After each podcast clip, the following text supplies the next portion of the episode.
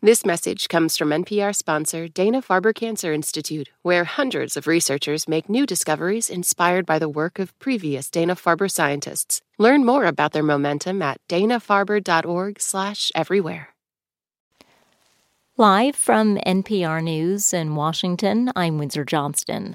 A judge in New York has ordered former President Donald Trump to pay more than $350 million for years of lying about the value of his properties.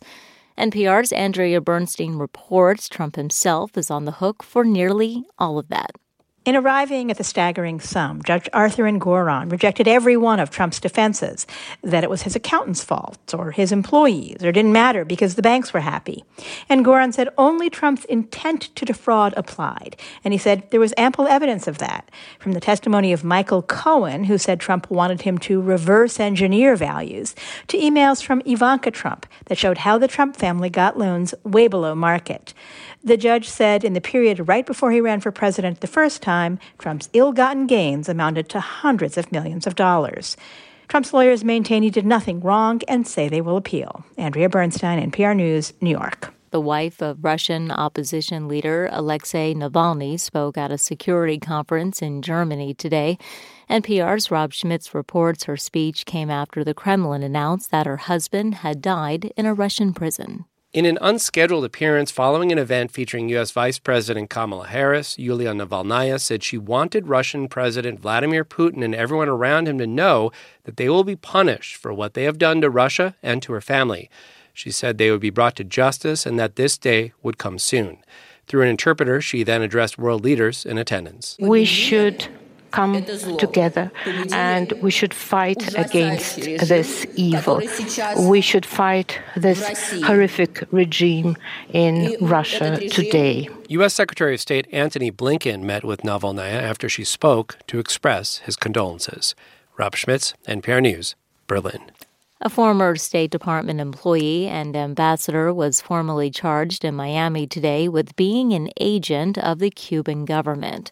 NPR's Greg Allen reports Manuel Rocha pleaded not guilty to the charges. The 73 year old Rocha has been in federal detention since his arrest in December. Prosecutors say he was recruited by Cuba in the 1970s and acted as an illegal foreign agent throughout his two decade career as a U.S. diplomat. In court, the handcuffed and bearded Rocha told the judge he understood the charges against him. His attorney said he was pleading not guilty and was requesting a jury trial set for March. Rocha's arraignment was postponed twice, suggesting his lawyer may be in discussions with the government about a possible plea agreement. Rocha's lawyer wouldn't comment on that or on her client's transfer of the titles of four Miami condos to his wife in January, more than a month after his arrest. Greg Allen, NPR News, Miami. At the close on Wall Street, the Dow was down 145 points. This is NPR.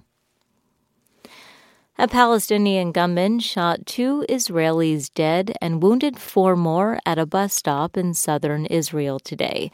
NPR's Greg Myre reports Palestinians have carried out periodic attacks inside Israel since the current war began four months ago. The Palestinian gunman drove a Mazda sedan to a bus stop where he got out of his car and opened fire near the southern coastal city of Ashdod, police said. A moment later, an armed Israeli civilian drove up and shot the attacker, killing him. The Palestinian was identified as a resident of East Jerusalem.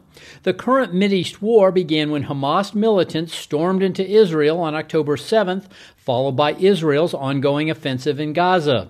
Over the past four months, Palestinians have carried out several individual attacks inside Israel, and this shooting was among the most serious. Greg Myre, NPR News, Tel Aviv.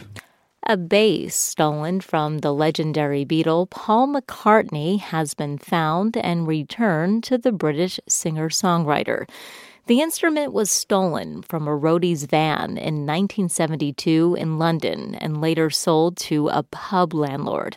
A journalist who helped in the search said the daughter in law of the deceased landlord came forward to give back the bass.